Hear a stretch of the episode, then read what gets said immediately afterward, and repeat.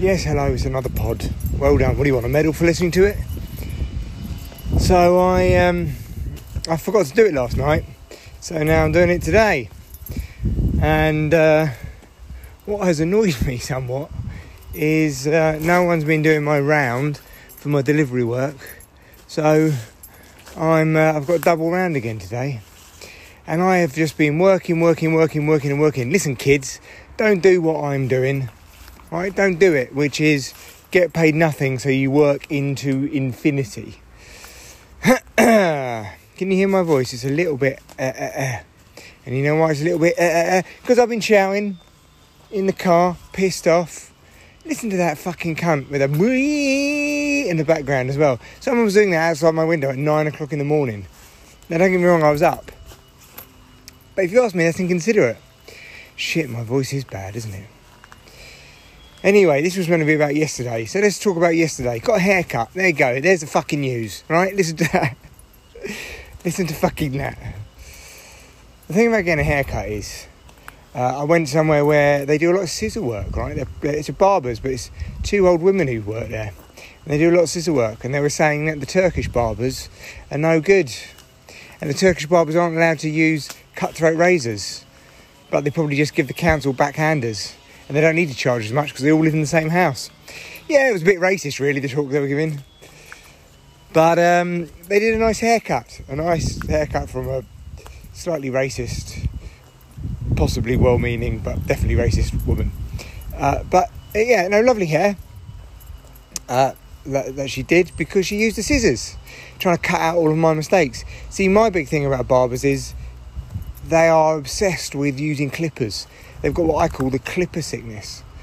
Like it, when you go in and you sit in your chair and they've got you like, strapped in and you've got that thing around your neck and everything, and then you start telling them what you want, and they just don't listen. You can see it in their eyes already. All they're thinking, get the clippers, get the clippers, get the clippers. And then, boom, I'll just give you the haircut that I think you need. That's what's most annoying. Can you hear that drill? I don't know if you can hear that fucking angle grinding or whatever very inconvenient that people are going about their business and not bothered about my podcast. Listen to that beeping as well.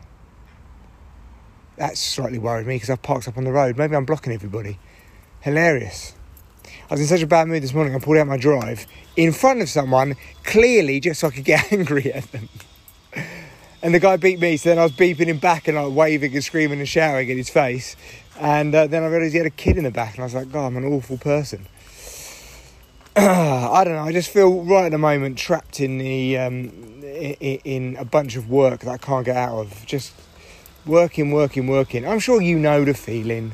So I mean, you know, this is life. And hey, as I've always said, if I've got my health and I've got the people around me that I love, I can deal with everything else. But it doesn't mean that things like that incessant angle grinding noise isn't winding me up. Isn't it funny being angry? Like I've been angry all morning, really fucking angry all morning, and and I could tell I am. And it's like there's a part of you that stands apart from the anger and goes, "Ah, oh, you're really angry." It's like you know, you're like the observer. But that still doesn't stop the anger from kind of consuming you. I, honest to God, could have punched someone in the face like really readily punch somebody in the face. Like I was really gunning for it. It's terrible. I hate it when I get like that because then when you see other people like that, you're like, and, and you're just going about your business in a chilled out manner.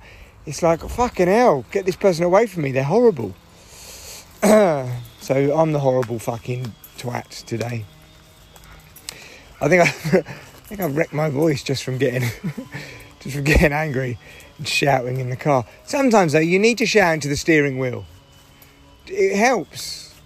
It's primal scream therapy, mate. It really does help. Anyway, that's that. I'm going to do another pod tonight because then, you know, we'll be on the catch up. But uh, yeah, got the old haircut. The other thing about getting a haircut is you stare in the mirror at yourself for like 40 mir- minutes, don't you? When do you ever do that normally? You don't. The only prolonged mirror time you get is in the barbers. And then as you're looking at yourself, you think, fucking hell, I'm ugly. And then suddenly your face starts turning into like a Picasso picture. It's terrible. You wonder why people don't point at you down the street and laugh. It's not good for the ego, really. But then you do get a nice fresh haircut, and then you do that kind of wandering around thing and looking yourself as you pass mirrors, going, "Oh, haircut." It's like when you get new shoes, same kind of feeling in it. New shoes, new haircut. Right, I better get on with my work. I've got hundreds of packages to deliver. I say 100, I've got 121. I'm down to 63, so I'm halfway through it. Um, and this little chat has helped. Thanks for listening. Let's see if my voice is going to be better later. See you on the next pod.